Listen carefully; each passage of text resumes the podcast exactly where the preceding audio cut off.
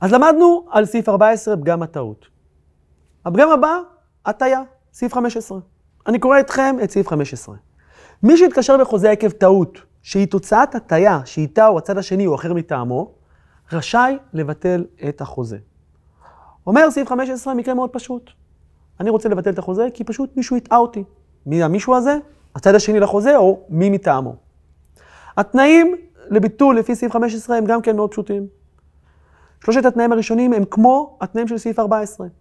צריך להיות חוזה, צריך להיות טעות, גם כאן טעות עובדתית או משפטית ולא בכדאות העסקה, וצריך להוכיח קשר סיבתי סובייקטיבי בלבד. כאן אנחנו לא דורשים קשר סיבתי אובייקטיבי, כי מספיק שיש צד שהטעה את הצד הראשון לחוזה, זה הקטליזטור, זה הזרה, זה מה שמספיק לנו כדי להצדיק את ביטול החוזה. בנוסף לשלושת התנאים הללו, יש כמובן גם את התנאי הרביעי, תנאי ההטייה. בתנאי ההטייה אנחנו מדברים על שני סוגי הטייה. הטייה אקטיבית, שבו הצד השני לחוזה או מי מטעמו משקר במצח נחושה, מנדב מידע שגוי ולא נכון לגבי הפרטים לחוזה, זה המקרה הקלאסי, ויש גם הטייה פסיבית. הטייה שבו הצד השני לחוזה לא מגלה פרטים שהוא נדרש לגלות. איך אנחנו יודעים את זה? כי סעיף הסעיף 15 בא ומחדש לנו את הנקודה הזאת. אני קורא איתכם ביחד את סעיף 15 שוב, ואת ההמשך שלו. הטעיה, אומר סעיף 15, לרבות אי גילוין של עובדות אשר לפי דין, לפי נוהג או לפי הנסיבות, היה על הצד השני לגלותן. כלומר, הטעיה זה לא רק שקר אקטיבי שאדם בא ומספר ואומר דברים לא נכונים, אלא גם שהוא לא מגלה עובדות שהיה עליו לגלותן, בין אם החוק היה מחייב אותו על כך, בין אם הנוהג דורש ממנו את זה, או בין הנסיבות. מה הכוונה הדין או החוק? ישנם חוקים, למשל חוק המכר דירות, שמטיל חובה על המוכר לגלות פגמים מהותיים בנכס כשהוא בא ומציע אותו למכירה. אם אדם לא מגלה את אותם פגמים, הרי שהוא כמובן עובר גם על החוק, חוק המכר דירות, אבל גם בא ומטעה. אה, אבל הוא לא שאל אותי בעניין הזה, זה לא משנה. יש לך חובה לגלות, ואי גילוי הנתונים האלו מהווה הטיה. מה הכוונה לפי נוהג? מה נהוג באותו ענף? ישנם ענפים שנהוג לגלות פגמים מסוימים בתוך הנכס או השירות. למשל, תחשבו, אתם מוכרים רכב. וברכב יש איזושהי בעיה מאוד מאוד קשה במנוע. נהוג, בדרך כלל, אם המנוע בטח לא מתפקד, או מתפקד בצורה לקויה מאוד, נהוג בענף הרכב לבוא ולספר ולגלות על כך. לא יכול לבוא הצד שמוכר לומר, לא שאלו אותי ולכן לא סיפרתי, אלא חובה עליך, לפי הנוהג, לגלות כשמדובר במקרה כזה. מהם נסיבות? נסיבות יכולות להיות כמובן התפאורה שמלווה את העסקה, שמגלה למוכר או לצד שמציע את השירות, לגלות את הנתונים באותו עניין. תחשבו שאדם רוצה לקנות איזשהו מוצר כדי להשיג מטרה מסוימת, והוא חושף את המידע הזה לפני המוכר. הוא מגלה לו שאותו מוצר שהוא קונה, אותו שירות שהוא מבקש, בא כדי להשיג לו את אותה מטרה, ובגלל זה הוא בא וקונה את אותו מוצר או שירות. עכשיו המוכר יודע במפורש שהמוצר לא יסייע לו, שהשירות לא יספק לו את אותה מטרה שלשמה הוא קונה אותה. בכזה מקרה, הנסיבות מחייבות אותו לגלות את אותו עניין. עכשיו, כמובן, אם הוא רוצה בסוף לרכוש את המוצר או את השירות, זה עניינו של הקונה.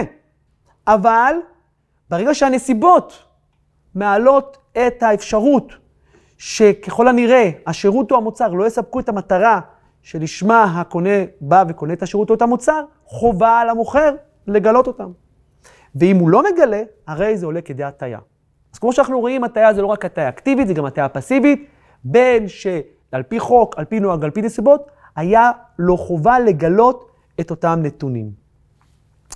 התנאי האחרון בתוך סעיף 15 זה קשר סיבתי נוסף שבין ההטייה לטעות.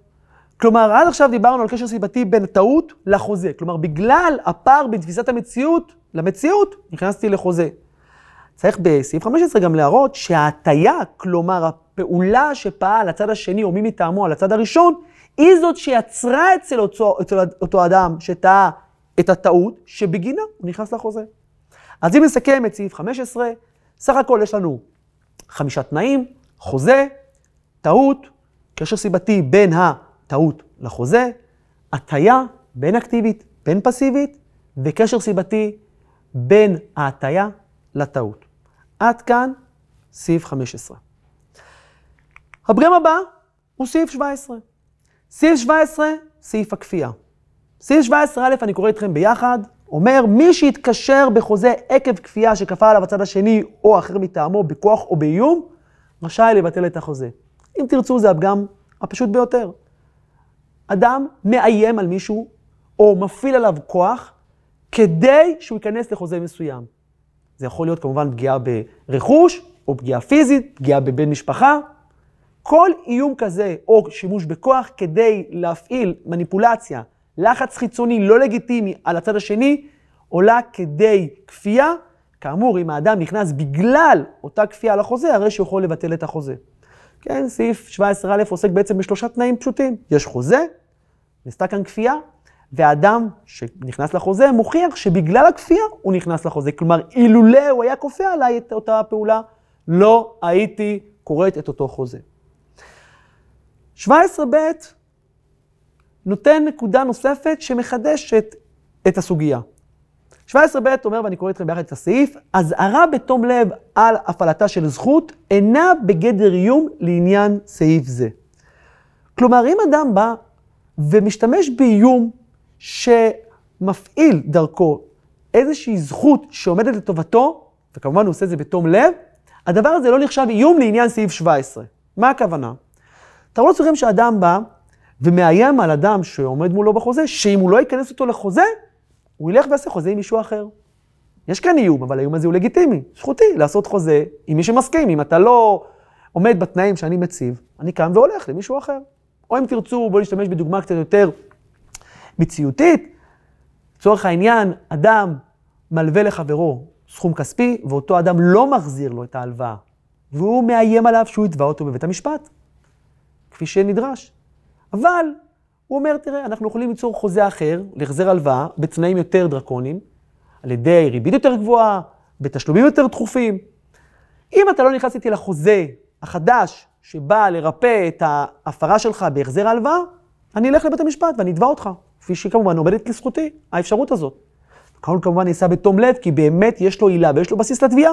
הוא לא מאיים עליו סתם, הוא לא מאיים עליו רק כדי להפחיד אותו, אלא מאיים עליו באמת בתביעה שעומדת לרשותו כזכות. במקרה כזה, אם האדם נכנע לאיום ובמקום ללכת לבית המשפט, מוכן להיכנס אותו לחוזה חדש עם תנאים יותר, נקרא לזה קשוחים ונוקשים, הדבר הזה לא נחשב איום לסעיף 17. כלומר, לא יכול לבוא אותו אדם שנדרש לאיום ולטעון שהוא מבקש לבטל את החוזה, כי הוא איים עליי שהוא ייקח אותי לבית המשפט, הוא יתבע אותי בבית המשפט.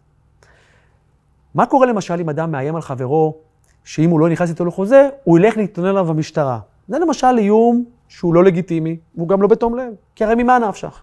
אם עשיתי פעולה פסולה, עשיתי עבירה כלשהי, שנדרש לדווח עליה לרשויות השלטון או לרשויות האכיפה, תלך למשטרה ותתלונן.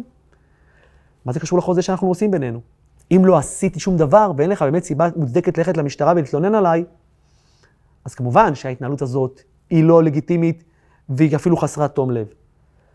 רק כאשר אתה, האדם שמאיים, משתמש באזהרה בתום לב כדי להפעיל זכות שעומדת לרשותך, הדבר הזה לא ייחשב איום. אבל אם אני בא ומאיים לצורך העניין שאני פונה, אפנה למשטרה כדי שתיכנס איתי לחוזה, הרי אין לזה שום משמעות ואין לזה שום רלוונטיות לחוזה שאנחנו עושים. כי שוב, אם אני לא בסדר, לך להתלונן למשטרה, בין שיש חוזה בינינו בין שאין חוזה בינינו. ואם לא עשיתי כלום, ואתה הולך למשטרה ומשתמש בזה רק כאיום נגדי, הדבר הזה הוא לא הגון, וכמובן נחשב איום לכל דבר ועניין, וכמובן אפילו גם חוסר תום לב לפי סעיף 12, שכאמור אפשר לתבוע בגינו פיצויים. עד כאן סעיף 17. סעיף 18 עוסק בפגם העושק. פגם העושק זה פגם מאוד מיוחד, שבו אנחנו מנצלים מצוקה של אדם חסר ישע, או אדם שנמצא באיזשהו מצב קשה, כדי להיכנס איתו לחוזה גרוע מבחינת התנאים שלו. בואו נקרא ביחד את הסעיף. מי שהתקשר בחוזה עקב ניצול שניצל לצד השני או אחר מטעמו את מצוקת המתקשר, חולשתו השכלית או הגופנית, או חוסר ניסיונו, ותנאי החוזה גרועים במידה בלתי סבירה מן המקובל, רשאי לבטל את החוזה. תנאי העושק הם בסך הכל חמישה תנאים. התנאי הראשון, כרגיל, צריך להיות חוזה. התנאי השני, ניצול. צריך להוכיח שהיה פה ניצול. צריך להראות שהיה פה התנהגות שמנצלת. איך אנחנו מוכיחים את ההתנהגות הזאת? קובעת הפסיקה, צריך להוכיח מודעות כפולה. כלומר, אדם היה מודע שהצד השני נמצא במצוקה, והוא היה גם מודע שהפעולה שהוא פועל עליו היא פעולה מנצלת. אם אני לא יודע שהצד השני במצוקה, אני לא יכול לנצל אותו. וגם אם אני יודע שהוא במצוקה, לא בטוח שאני מודע לכך שהפעולה שאני עושה כלפיו היא פעולה שמתמרנת, שמנצלת את מצוקתו. צריך להוכיח שאני גם מודע לכך שהפעול, שהאדם במצוקה, ואני גם מודע לכך שהפעולה שלי היא מנצלת את המצוקה שלו. זה התנאי השני, הניצול. התנאי השלישי, מצוקה. אומר סעיף 18, מצוקת המתקשר, ואז הוא מפרט, חולשתו השכלית, או הגופנית, או חוסר ניסיונו. חולשתו השכלית, כמובן, אדם שמתקשה לזהות את המציאות בצורה מלאה, בעיה קוגניטיבית, בעיה שבה הוא בעצם לא מכלכל נכון את דרכו בגלל שהוא לא קולט נכון את המציאות שסביבו. חולשה גופנית יכולה כמובן להיות כל מחלה או כל איזשהו קושי פיזי שמקשה על האדם ופוגם בשיקול דעתו בעת המשא ומתן. חוסר ניסיון זה בעצם גם שכולנו לוקים בו, חוסר ניסיון בתחום מסוים. יש אנשים שיש להם חוסר ניסיון במכונאות רכב, במחשבים, בעריכת דין, בראיית חשבון. תראו לעצמכם שאתם באים למוסך לתקן את הרכב ואתם לא יודעים מה הבעיה, או באים לעורך דין שאתם לא יודעים את המצב המשפטי, והוא מנצל את חוסר הניסיון שלכם. הוא מנצל את המצוקה. ובעקבות הניצול הזה הוא מכניס אתכם, כמו שנראה בהמשך, לחוזה גרוע מבחינת התנאים שלו. אבל התנאי השלישי זה תנאי מאוד חשוב, תנאי שצריך להוכיח שהאדם נמצא במצוקה. שימו לב שלמשל בסעיף לא מופיע מצוקה נפשית. מה קורה אם אדם נמצא בדיכאון? אז הפסיקה קבעה שבמילים מצוקת המתקשר כלולים גם מצוקות אחרות, לאו דווקא הרשימה שמופיעה כאן בסעיף, כמו חולשה שכלית, חולשה גופנית או חוסר ניסיון, אבל למשל במצוקה נפשית צריך להוכיח מצוקה מאוד קשה. לא מה שנקרא שביזות יום א' או איזשהו דיכאון דיקי קטן בגלל מצב כזה או אחר שקרה לנו בחיים, אלא מדובר במצב קליני, שאדם בדיכאון שמקשה עליו לפעול בחייו ולקבל החלטות נכונות ולהפעיל שיקול דעת בריא. במקרה כזה, גם פגיעה נפשית או חולשה נפשית יכולה לעלות כדי מצוקה, שאם אדם מנצל אותה כדי להכניס אותו לחוזה גרוע, יכולה לקיים את התנאי השלישי, כאמור, מצוקת המתקשר או מצבו של השוק. התנאי הרביעי צריך לראות קשר סיבתי. כמובן קשר סיבתי סובייקטיבי, מהניצול של המצוקה לכיוון החוזה. כלומר, צריך להוכיח שבגלל ניצול המצוקה, אדם נכנס לחוזה מסוג כזה. כלומר, אם אני מצליח להוכיח שגם אם לא הייתי מנצל את המצוקה שלך, בכל זאת היית נכנס לחוזה מסוג כזה, הרי שהקשר הסיבתי לא מתקיים. צריך להוכיח כאמור, שבגלל ניצול המצוקה, אותו אדם נכנס לחוזה שהוא לא היה רוצה בו. תנאי החמישי זה התנאי החשוב ביותר. התנאי החמישי זה בעצם השם של הפגם כולו. איך נקרא הפגם? עושק. עושק בעברית, גניבה, אבל לא סתם גניבה. גניבה מאדם חסר ישע. את היתום והאלמנה לא תעשקון, אומר הנביא. כלומר, עושק בעברית זה כאשר אדם גונב מישהו שהוא נמצא בנחיתות מולו. וזה התנאי החמישי, שאומר הסעיף, ותנאי החוזה גרועים במידה בלתי סבירה מן המקובל. כלומר, לא מספיק שאני מצל את המצוקה של האדם, אלא אני גם גונב אותו. מה הכוונה תנאי חוזה גרועים במידה בלתי סבירה מן המקובל? אם אדם מנצל מצוקה, ובעקבות כך כורת חוזה עם אדם בחוזה שתנאיו גרועים במידה סבירה, הדבר הזה לא יתאפשר להתבטל, חוזה כזה לא יתבטל במסגרת סעיף 18. למה? כי הסעיף קובע דווקא במידה בלתי סבירה מן המקובל. בואו נדגים. לצורך העניין אני בא ורוצה למכור מחשב ב-3,000 ש"ח. ואני מזהה מולי אדם שנמצא במצוקה ומנצל את המצוקה. ומוכר לו את המחשב ב-3,000 ש"ח, והוא צריך את המחשב הזה. במקרה כזה אין פה עילת עושק, למה? כי מכרתי לו את זה במחיר השוק. מה קורה אם אני מוכר לו את זה לא ב-3,000 ש"ח, אלא ב-3,300? אמנם יש פה חוזה גרוע, 10% יותר, אבל זה לא במידה בלתי סבירה מן המקובל. איך אומרים? שילך לו לתרופות, אבל ה-10% האלו זה עדיין, גם שהם גרוע, הוא לא במידה בלתי, סר... בלתי אה, סביר מן המקובל. מה קורה אם במקום 3,000 ש"ח, אני מוכר לאדם את המחשב ב-7,000 ש"ח? יותר מפי שתיים. הדבר הזה כמובן, זה בלתי סביר מן המקובל. ופה מתקיים התנאי החמישי, העושק, הגניבה. לא סתם גניבה במספר בודד של כספים או אחוזים, אלא בצורה דרמטית, בצורה ניכרת, במקרה כזה מתקיים התנאי, תנאי החוזה גרועים במידה בלתי סבירה מן המקובל. הדבר, הדבר נכון גם אם אני מוכר למישהו חפץ, גם אם באותו, במחיר השוק, אבל לצורך העניין, דבר שהוא לא נדרש אליו. כן, סתם לצורך הדוגמה, אני מוכר לאדם רובוט לניקוי בריכות, ומצליח לשכנע אותו ומנצל את המצוקה שלו לקנות את המוצר הזה. ואני מוכר לו את זה במחיר השוק, רק יש בעיה אחת קטנה, אין לו בריכה, הוא לא צריך את זה. גם זה כמובן יהיה עושק, וכמובן יקיים את תנאי סעיף 18, ויוביל לביטול החוזה. אז עד כאן רבותיי, ראינו את הארבעה פגמים.